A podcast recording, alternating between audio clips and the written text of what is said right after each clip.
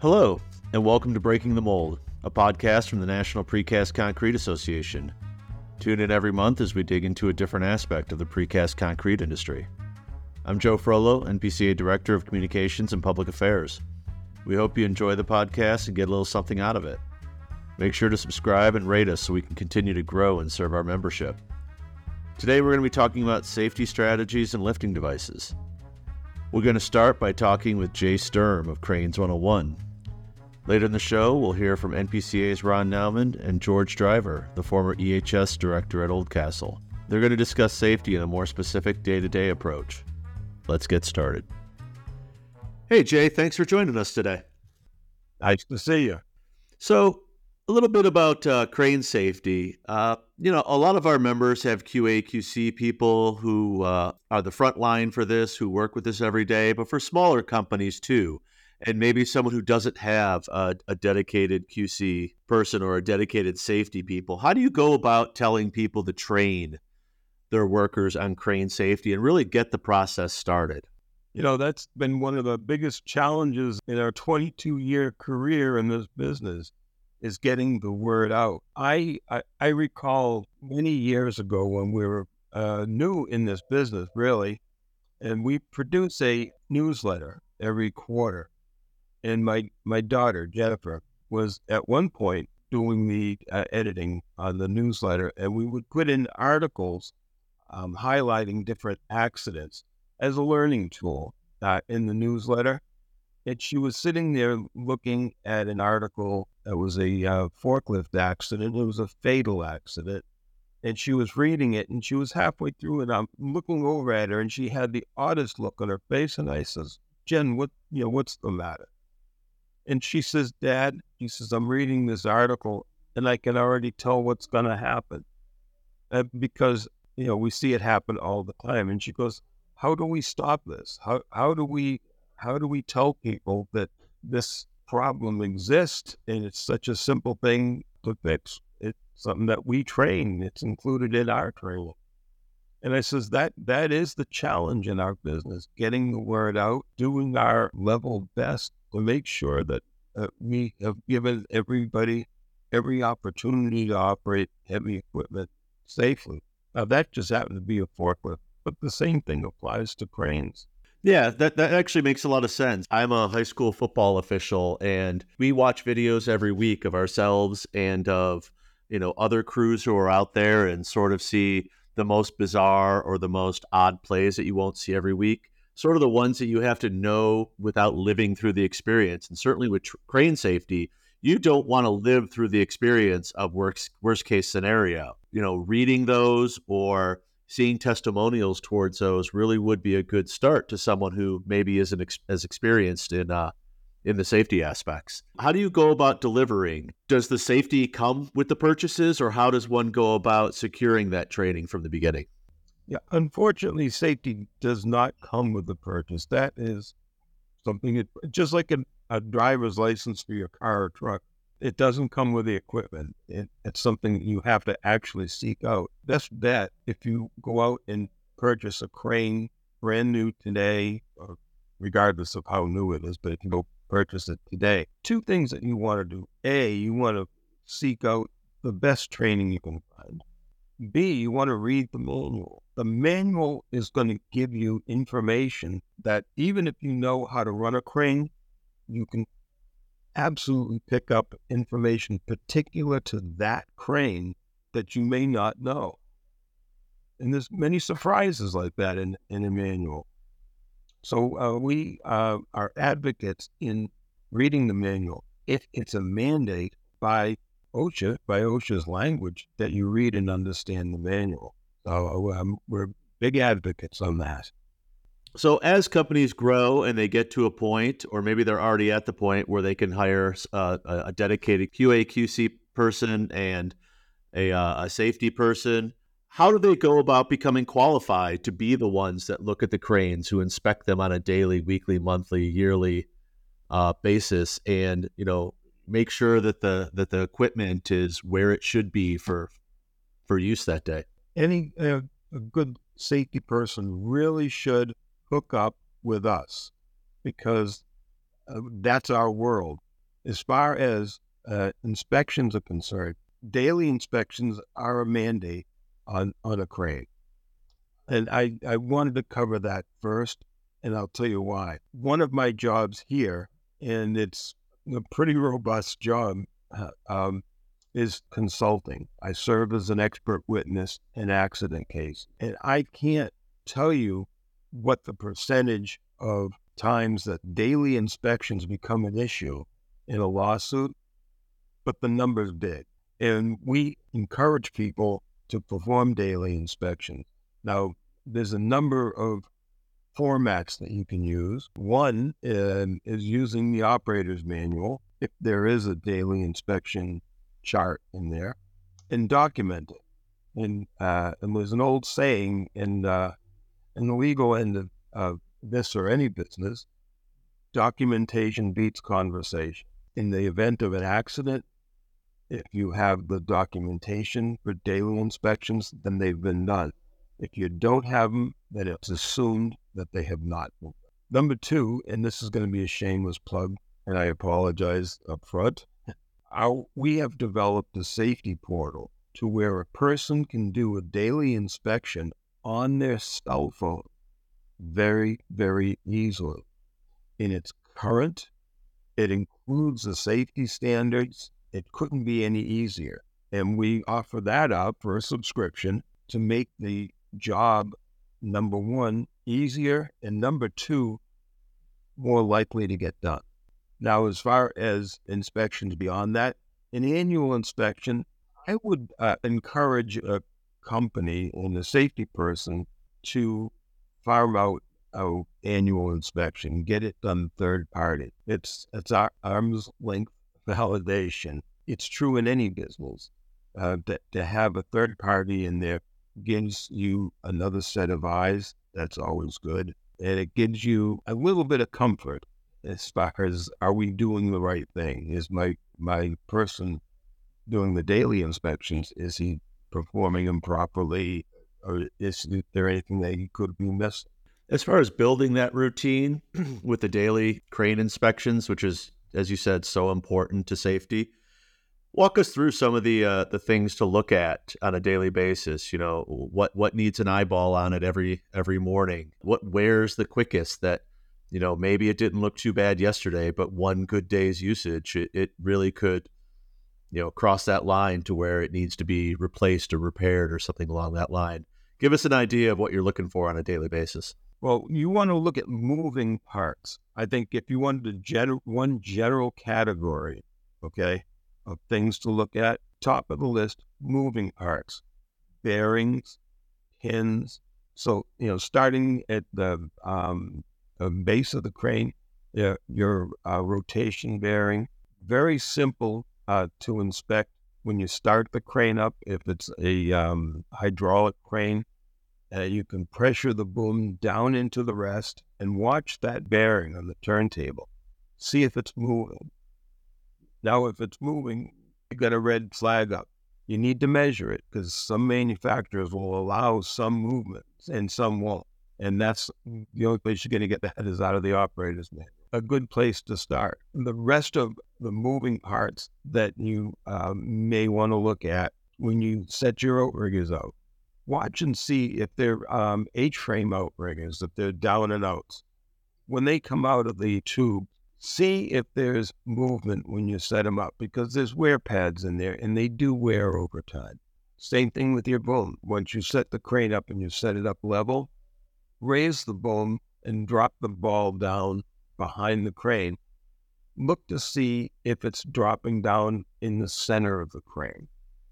If it's not, you may have wear pads that have worn in the boom, and the boom is sliding off to one side, or the boom could be bent.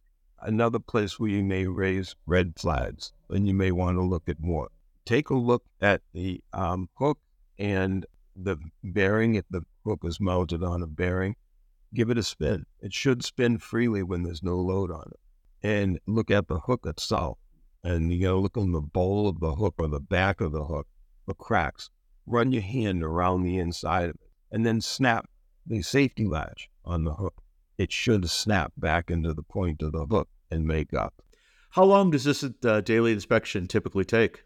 Oh, 5 to 10 minutes. So it's not cumbersome at all on the workday. It's something really simple and straightforward that someone should do every day and do the same way every day. Absolutely. First thing you do every day. So Jay, these are really good prevention techniques that you've shared with us. And we all know that accidents happen where you can prevent them. You want to. And the number one thing with that is we want to keep our workers safe and we want to stay out of situations that may land companies in a courtroom. I guess the first thing that rings in my memory is an accident that involved a crane operator who was running a rather large crane, 120-ton crane, and he got himself into a position where he overloaded the crane. When he overloaded the crane, he lost his overall ball and his load. He was fortunate that no one got hurt, but he could have killed somebody. That was an accident that was totally preventable. And through the investigation, it became obvious to me from my interview with him that he didn't know how to read a load chart. Now, he avoided obtaining a license, a federal license to run the crane for whatever reason. It was early on in the program, and I know people were scrambling to get certified, and he just didn't get in and get certified. So he was totally unlicensed. License certificate isn't the actual cause of the accident, but his lack of knowledge that would have come up when he went to take the test for the certificate is. The requirements for federal licensing has a bunch of holes shot through it and exemptions. And I've had 2 lawsuits now to date that have since closed where that license became bone of contention, and the crane operator was working in a business that didn't require a license. However, the lawyers used the license as a best industry practice, stating had the operator taken this license and had the owner of the company mandated that they went for this license, the accident would not have happened. And they prevailed on that. So we get asked this question regularly. I'm exempt from this license. You know, do I need to take it? And our answer has been categorically, especially with you know, these examples, don't split hairs. Just go ahead and get the best license that's out there. And obviously, we've been talking about cranes specifically, but when it comes to, you know, forklifts and other lifting devices that you there at Cranes 101 deal with on a regular basis, a lot of these same rules still apply. I don't want to assume. I want to hear it from you, the expert, but is my assumption online? You're absolutely 100% correct. Yes. Well, hey, Jay, thanks for joining us today. This has been very informational. For anybody looking for more crane safety information, I recommend you checking out Cranes 101's website. NPCA's website also has a lot of that information. And yeah, thanks for joining us and sharing your knowledge today. Thanks, Joe. I had a lot of fun. Let's take a quick break to hear about some NPCA programs that can help your facility operate at peak efficiency. When we come back, we're going to hear from Ron Naumann and George Driver to talk about safety strategies at precast facilities. NPCA once again is offering a series of free webinars designed specifically for engineers, departments of transportation personnel, and others who specify construction projects. Hear from the industry's best and brightest minds on precast concrete applications and benefits. Earn professional development hours while learning how precast products can help you meet project goals quickly and efficiently. Sign up today at precast.org/specifiers.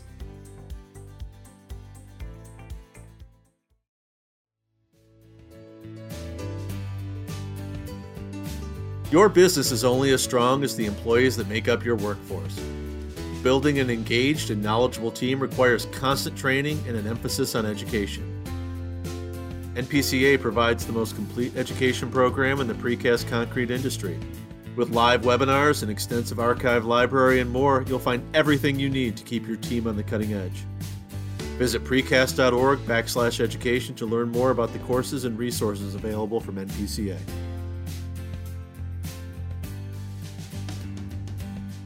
Hey, good morning, George. Welcome, and thank you for joining me in our podcast here. Everything about importance of safety and lifting and safety around the plant. You had a fantastic safety record in the past when we were working together, and I always valued your input and knowledge. So I think a lot of our members or listeners will be beneficial. Will benefit from this one as well. So welcome to the podcast. Thank you, Ron. Hey, it's great to see you again. Yeah, great seeing you. I enjoyed working with you in the past as well. I mean, us safety guys, we couldn't go anywhere without upper support from the leadership team, and you were always there, dead on, spot on. We believed in each other, I think, as I recall, and we accomplished some great things together. We went from a culture where we had continuous incidents and accidents and people getting hurt on a pretty regular basis to meeting that zero accident, zero incident culture, and I have fond memories of that period in my life, Ron, so thank you for your support back then. Oh, thank you. I learned a lot from you, and I think there's one thing that we always were on the same page 100%, where we said we want our employees to go home better than when they arrive to work, so we want to make sure that everything is safe from the little things of lifting correctly, like, you know, bending your knees and not lifting out of the back, into the bigger things of lifting devices, using them correctly for lifting the big, heavy precast elements that we were using.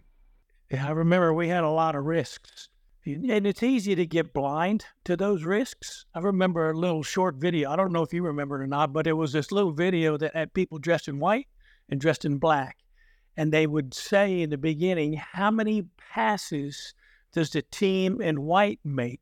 And they passed the ball back and forth. I'm thinking the answer was something like 13 in the end, but then he says, you're correct, but did you see the moonwalking bear? And in the middle of that, there was a moonwalking bear that walked backwards all the way through the whole crowd of all the people passing the ball. And the point of that was you don't see what you're not looking for.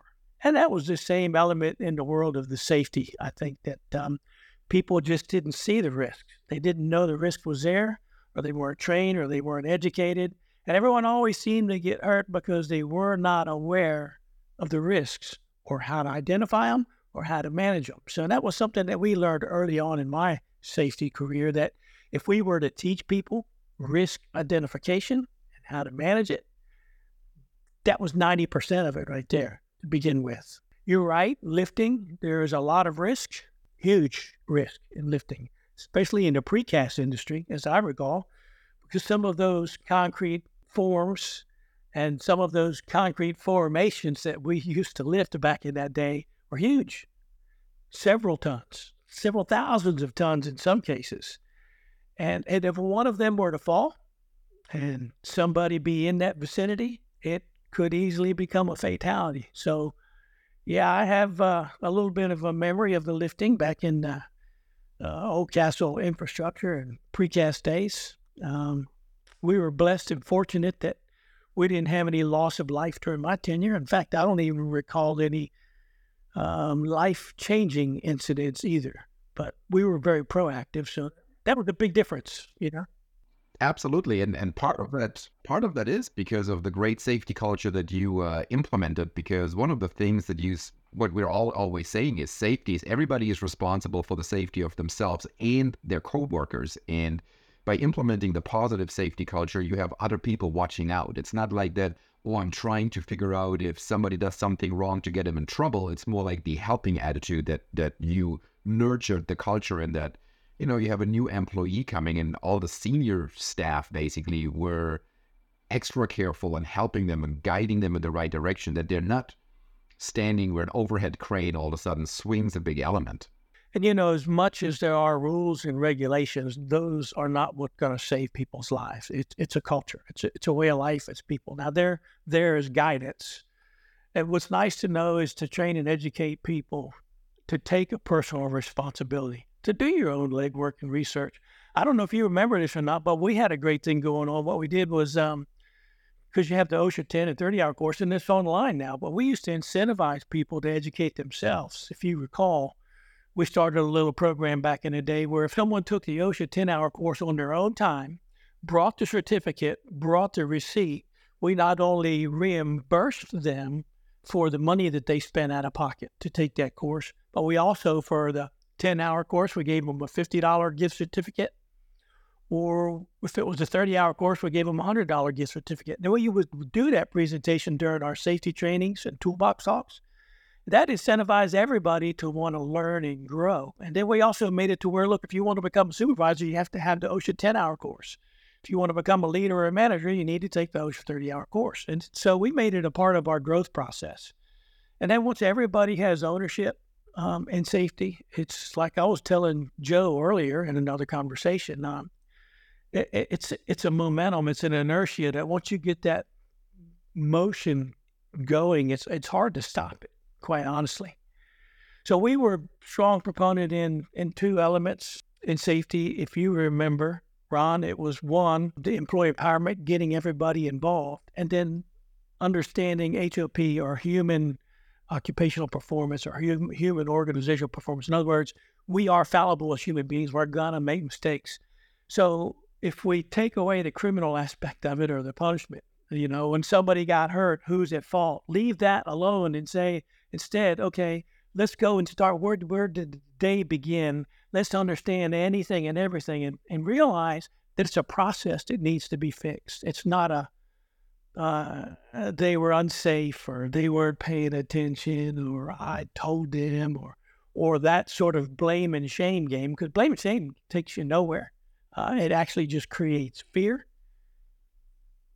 But when it comes to lifting, that is one huge element all in itself, because there's so many things involved in the lifting equipment, the ring, the gear, the cabling, the hooks, the devices, the chains, the cable. I mean, there's just so many things involved in that. But if everybody is key to where to find what the requirements are to maintain it and keep it in safe operating condition, and they're empowered to do that on their own rather than to be told or to be asked, and they even do their own inspections and report back to senior management, I think that's where it makes the difference. Yeah, I think you hit there two really big nails on the head in that way. One is the initiative in the way you're not like inspecting the lifting equipment, and also empowering the employee to bring that forward, because one of the things that we're always seeing, all of the lifting equipment is kind of expensive. Clutches, and not necessarily the hooks, they are relatively in a moderate price range. But when you're looking at certain lifting clutches, they can get very expensive because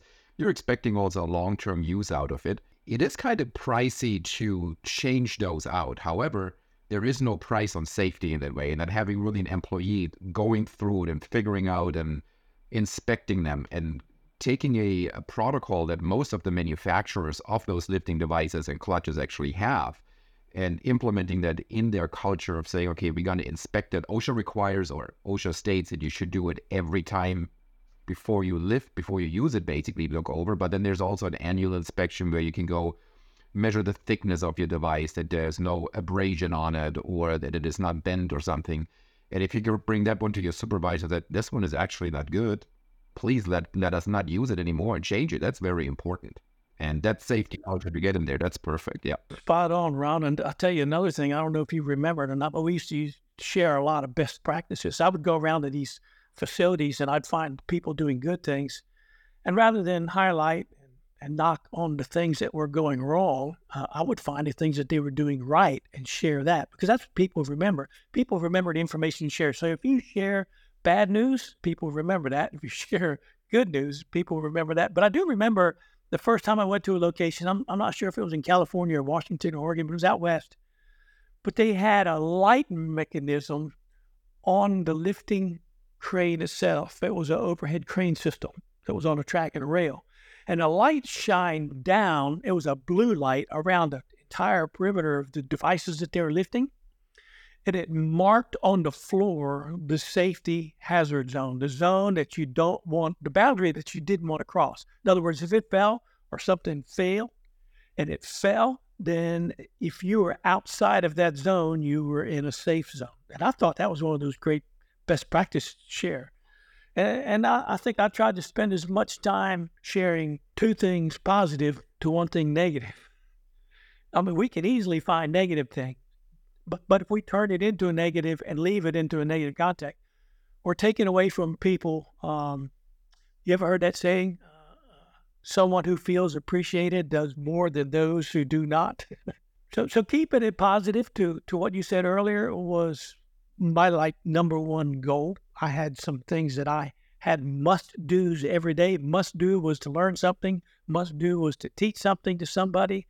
Must-do was to find somebody making a mistake and help them correct it in a good, positive way. And then the last one, probably the most important to me, was find someone doing something right. Spend the time to thank them and highlight that. So it goes a long way to empower people.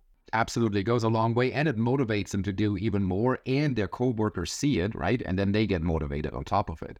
Sometimes it's just also this thinking outside of the box, like you said, with a light, for example. I had seen that in a different precast plant where they changed on the big forklift, instead of having the backup sound, the beep, beep, beep sound, which you hear in every truck. I have heard a lot of people get basically immune to that noise because they don't even listen to that anymore, because every truck had the backup beep. They changed that speaker and had a different kind of noise that was more like a scratching noise, almost like gears grinding against each other, because it's a complete different kind of noise. And people go like, oh, what is that? And they look around and they say, oh, there's a forklift turning backwards, which with a regular beep, beep, beep, they would have not done that. So thinking outside of the box and coming up with ideas is really helpful as well. And that's well said, you know, and if you add the two, you know, the audible with the visual, in other words, there's those lights that shine down in the danger zone on forklifts that can be fitted too. So you have the visual and the audio, because we're all people of, what they say, there's three learning styles. There's the audio, there's the visual, and the kinesthetic, you know, the hands-on, the touch me. But if we can incorporate all three of those mechanisms into anything and everything that we do, we don't leave anybody astray. I'm a kinesthetic learner. I learn by doing. I got to touch and feel. So you might be an audio. You might listen well. You might even be a visual. But we all have that certain inherent strengths that we fall to. But if we leave one of those out, we leave somebody out. And you want to also have the repetitiveness, you know, a lot of times people think, okay, you do that. It's like the driver license test, right? You do the safety, so to say, how to drive a vehicle once, and that's it. And then you do it for the next, I don't know, you get your driver license with 16. Let's say you're going up to 86, right? So you have 70 years of no additional training, so to say. We don't want to have that happen on a plant level. We want to have people engaged in it, multiple safety meetings, trainings, and because technology is getting newer and newer. If you compare it with cars, for example, right? There's now things in the car that weren't there available 20 years ago, but we're expecting the people just to go with it instead of training people. And you get a little bit of a training when you buy it. But as a precast plant, I think it's very important that the management is continuously training their employees, which most of them are doing, which is very great. And that's the one that also have a good safety record then. Absolutely. And the other thing about the training is, you know, not only incorporating those three elements, you know, the audio, the visual, the kinesthetic, but also keeping it fresh, keeping it fun, integrating the humor into it. If you have a practice session to follow the kinesthetic part, where people actually go out and practice in the field what you've learned in the classroom, that's kind of what locks it in. And then if you challenge others to pass that information on, because we learn more when we teach. Because you learn by doing. And then when you have to teach it, you have to study it even a little bit further.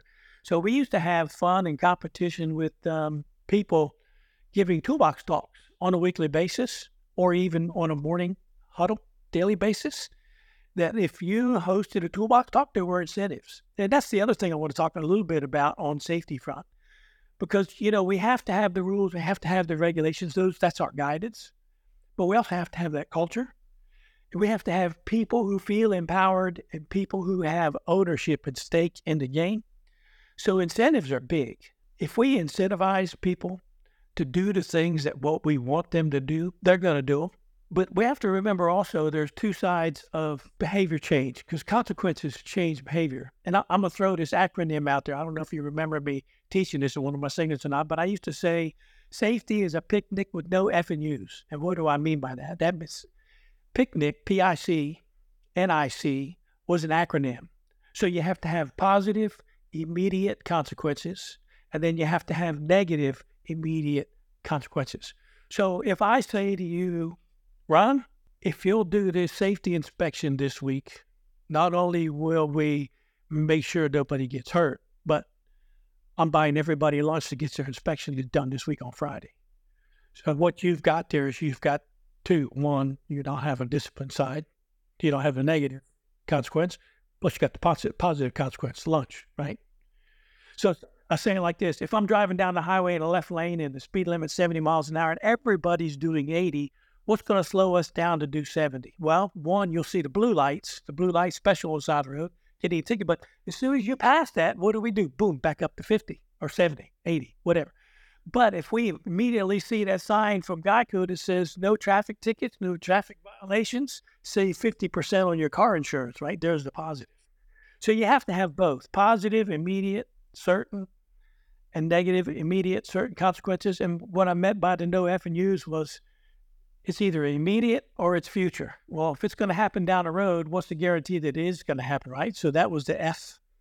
And then you have the certain, and you also have the uncertain. It's like you're in the grocery store and mama says to the little baby, if you keep touching that, I'm going to slap you. And you keep hearing that over and over again. If you keep touching that, I'm going to slap you. But she never slaps the child, right? So there's nothing immediate. There's nothing certain. So consequences change behavior. But what I always like to say is let's be careful with these consequences. Let's make them match the crime.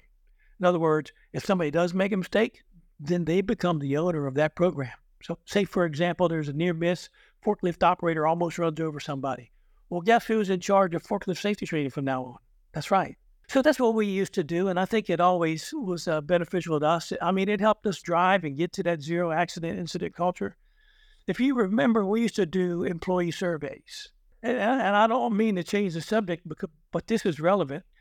But I remember the top three every year we did the employee surveys. Number one was always communication. In other words, people on the plant floor felt as if nobody's giving us enough information. We don't really know what's going on. They don't know what the end goal and the game plan was. They didn't know what they were working towards. In other words, they'd say that openly.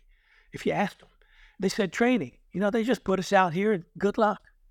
They don't give us any tools or any equipment or any training. We don't know what the expectations are. And the last one, but not least, probably the most important, was recognition. Nobody cares about what I do, you know? So what I used to do was incorporate those three facets into the training. So we wanted real-time, up-to-date training that incorporated all of the learning objectives, audio, visual, kinesthetic. You practice it. We made it fun. We made it competitive. So we were communicating with the people. We were training them. And then we had awards and recognition at the end for whoever received that information and did the best with it. So I think there's so many things involved in growing and developing a great safety culture. But if we look at it and we think about it on a human element, human nature side, it's actually quite easy. Just a matter of making a great place to work. That's what we used to say. Let's make it a great place to work. And if we think of that in leadership and management, that's what we'll make. We accomplish what we set out to do. Yeah. And you bring the nail on the, you hit the nail on the head again with that one, because what you're saying is, you know, make it a great place to work and also have the leadership involvement. And that's one of the things that I always highly valued at you, because you were at one point the director of EHS, and it didn't matter what time it was and whatever, you were out in the plant. If it was 3:00 in the morning where they started the stripping process of the precast panels or vaults in that way, you were out there with them in order to see what is going on. So I think it's very important to have that involvement, that you're not just hiding in an office somewhere, make PowerPoints and say people what to do, because if you're out there, you're seeing it and you see the problems that they might be having, because the problem is, if people are out there and they're doing the same thing over and over and over, at one point you're ignoring certain things. But when you come as a novice, so to say, you know, somebody that doesn't do the task, you might ask that question, is that why are you doing it this way? If you're doing it a certain other way, it would be safer, maybe faster. And that can only be achieved with the right involvement and the buy-in. And that's very important that we have that from senior management, that everybody is involved and being out there where it is. Maybe cold in the winter, hot in the summer, inconvenient because it's 3:00 in the morning, but your workers are there. you want to be with them. And then they also take you serious because they see you're not too good for the job. You're going out with them and helping them and helping to make their life and their work better. You know, what was funny, you bring that up too, Ron. But I remember going back to whenever they told me so-and-so is the most unsafe person that we have out here. They would tell me that. They would tell on each other. Well, I would make it a point to go to so-and-so and say, and get to know them a little bit. I'd make a connection. I don't know if it was hunting, fishing, or whatever it was, or family, or baseball, football, but we'd make some sort of a connection. I'd get to know them on a personal level, get to know them a little bit on their personal life. But I'd ask them, can you teach me how to do your job? Can you teach me how this works? I'd like to learn more. And you'd be surprised. Anybody and everybody would be more than willing to show you because they're demonstrating their knowledge. You know, it promotes their self-awareness and their self-worth. And so when I would get out there and make the mistakes, then I'd laugh it off. God, I'm just not as good as you. I'll never be as good as you. I'd just be honest with them. And I wouldn't. I wasn't telling a lie. I was telling the truth. And it made them feel good about their job. Then they opened up to me. And at the same time, while I was doing the work with them, I could see and understand what they were up against in the process. And sometimes it was a process, I'm going to say 99% of the time, it was the process and the procedure that set people up for failure, not the people. So when I would get out there and walk a mile in their shoes, it made it easy for me to come up with real world solutions. And at the end, my goal and my job was to make it their idea, let them make the change, and then award and recognize them and share that as a best practice. Then it made them feel good. It made them feel valued. It made them feel worth. It made them feel like they were recognized. So going back to those three things, communication, training, and recognition, if you incorporated those elements into anything and everything, you know what I had, Ron? I don't know if you remember me saying this 2 years ago, but I had this mindset when I went out on the plant floor that was TMI, and that was not too much information, but every interaction I had with employees on the plant floor, it was my personal goal to either touch, move, or inspire that person before the end of that interaction. And if I didn't achieve that, then there was something wrong with me, not them. And by doing that and empowering them and making them feel good about their job, you know, you always had the red carpet rolled out. It wasn't like, oh my God, the safety man. It was here. It's like, wow, George is here. Let's share with him our problems that we're having because he finds a way to take it back to leadership and management and get us what we need to get it fixed. I always loved being that link between upper management and the people on the plant floor because that's a gap that's hard to close because the senior management always say, well, they never do this, or I trained them to do that, or they're always doing a lot. And on the other end of the spectrum, it was like, they never give us what we need. They don't tell us what we're supposed to do. So, you know, to close and bridge that gap was an honor and a privilege for me because I think that's where the rubber met the road. Because once you had understanding on both sides of the spectrum, the low end and the high end, it was easy to meet in the middle and to get things done. Safety is a lot more than inspections, rules, and regulations. It's a way of life, and it's got to come from the heart as well as the mind.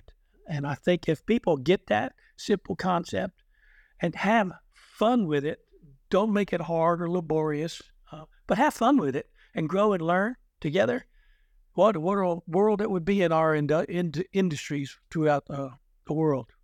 That's just my personal take on it. So yeah, and I hope just with that little podcast that we're doing, you know, that we inspire some people, some listeners that are saying, oh, there are some great ideas, and George hits the home run, so to say. You know, how do we get the leadership involvement and have a positive attitude out in the plant with our employees? So how we did, and I hope it inspires them and helps them to guide their own direction because everybody has their own way of doing things. I think it's going to be, yeah, it has to be a success because safety is that important, right? We have to make it as a success. And I hope this podcast gives the people some ideas to help to guide them in the direction. I'd like to share a quick story with you, Ron, something that resonated with me and I'll never forget. So I'll leave the names out. So a guy is running across the plant floor. He steps on a pencil. Of course, it rolls, and his foot twists over, and he sprains his ankle to where it's a lost time accident. He's on crutches. He has to spend a few days at home. Well, the company policy was no lost time accidents, right? We're not going to have any more lost time accidents, quote unquote. So something went wrong. There was a failure here that this person twisted his ankle. So this employee that twisted his ankle was a long-term tenured employee, close to 30 years, probably more knowledge about the plant than anyone else, seen leaders and managers come and go. So they have a conference call at every lost time accident. So in the conference call, senior management, nowhere near the location. What happened? Well, he was running across the plant floor and he stepped on a pathway, twisted an ankle. Well, why was he running? Don't we have a no running policy? Well, yes, we do. And why was there a pencil on the floor? There shouldn't have been a pencil on the floor. It's a workspace. Let's keep the pencils in the office. So the fix was take the pencils out and discipline the employee for running. That was the fix. So I'm going to give him a name. I'm going to call him Joe just because Joe's on the call. Joe, why were you running? I was going to get a fire extinguisher. Why were you going to get a fire extinguisher? Well, the machine was about to catch on fire again. Yeah, it catches on fire maybe once or twice a week. What? So you were running there to get a fire extinguisher to come back to put the machine out that's going to catch on fire. That's a reason to run. So I need to know more. Why is it catching on fire? Well, there's so much friction that we have to spray it with a lubricant. But after a while, the friction still builds up with the parts sliding through the machine that the lubricant that we spray catches on fire and ignites. So we have to clean it all off and start all over again. Otherwise, it backs up the whole line and the whole process. And we don't want it to stop. I don't understand. Why is this friction a problem? Well, it never used to be. Well, what changed? Well, we used to make the part certain dimensions, but the customer wanted it, a quarter of an inch bigger. So we changed the setup or make it a little bit bigger, but we didn't have enough money to make any change in the dies or the other setup features, so we just make it work. And here's what I want to leave the story with this. Senior tenured employee that's whispering in my ear that I'm going to quit or I'm going to find another job because they treated me poorly. I worked my butt off for this company for 30 years, and now that I hurt myself trying to advance the company's cause, they're going to discipline me? And how does that affect the other employees that everybody looks up to this guy, right? You have just created utter world of chaos in that work environment. So what we need to do is leave the people and the human element out. I'm stressing that as much as I possibly can. And look at the process, look at the procedure, and figure out what we as leaders and managers can put that burden on our shoulders and help our people to grow and to have a great place to work. So I like to end that story with that, or I like to end with that story because we are the ones that are going to make or break our system and our program. As long as we know and understand that there's a reason why everybody does what they do and we understand that reason, if we listen to understand rather than listen to respond, we can take in a lot of good information and help our people to be not only safe, but successful. I think that's what we all want in life. We want to have a profitable business. We want to be able to compete in the world marketplace. And we can do that together as long as we help one another and stop the blame and the shame. And I think we've come a long way in that era, but I think there's still a little bit more work to do because we're quick to judge. Yep. We're humans, right? That's the thing. So we're human. It's a human element in that way. But I think we all have to work on ourselves in that way and have like the 5 why root cause analysis, so to say, and then you demonstrated it really nicely. Go why, right? You drill deeper into the source of the problem, and that will help not only the company, it will help you to be a better person in your job, and it will help the other person to make a safer workplace and to keep everybody safe. Fantastic. That was a good story. I like that one. I think we're pretty much at the end of our time here. I wanted to really thank you for spending the morning here with me at the podcast. And I hope that our podcast has a positive impact on the safety on other locations as well. Like you had such a positive impact on all of the locations that were under you. Well, I always had 2 rules, Ron. Rule number 1 is we're going to have fun. And rule number 2 is always refer back to rule number 1. Yep. So, and I have to think, I guess it helps when your EHS director can play the guitar and sing. That will always be good for the plans. That was some fun times. Absolutely. Thank you so much. Thank you, Ron. Hey. That's our show. We hope you enjoyed it and can take some ideas from it back to your place of work. Be sure to subscribe to this podcast and leave a rating to help us reach more people both inside and outside of our industry. See you next time on Breaking the Mold.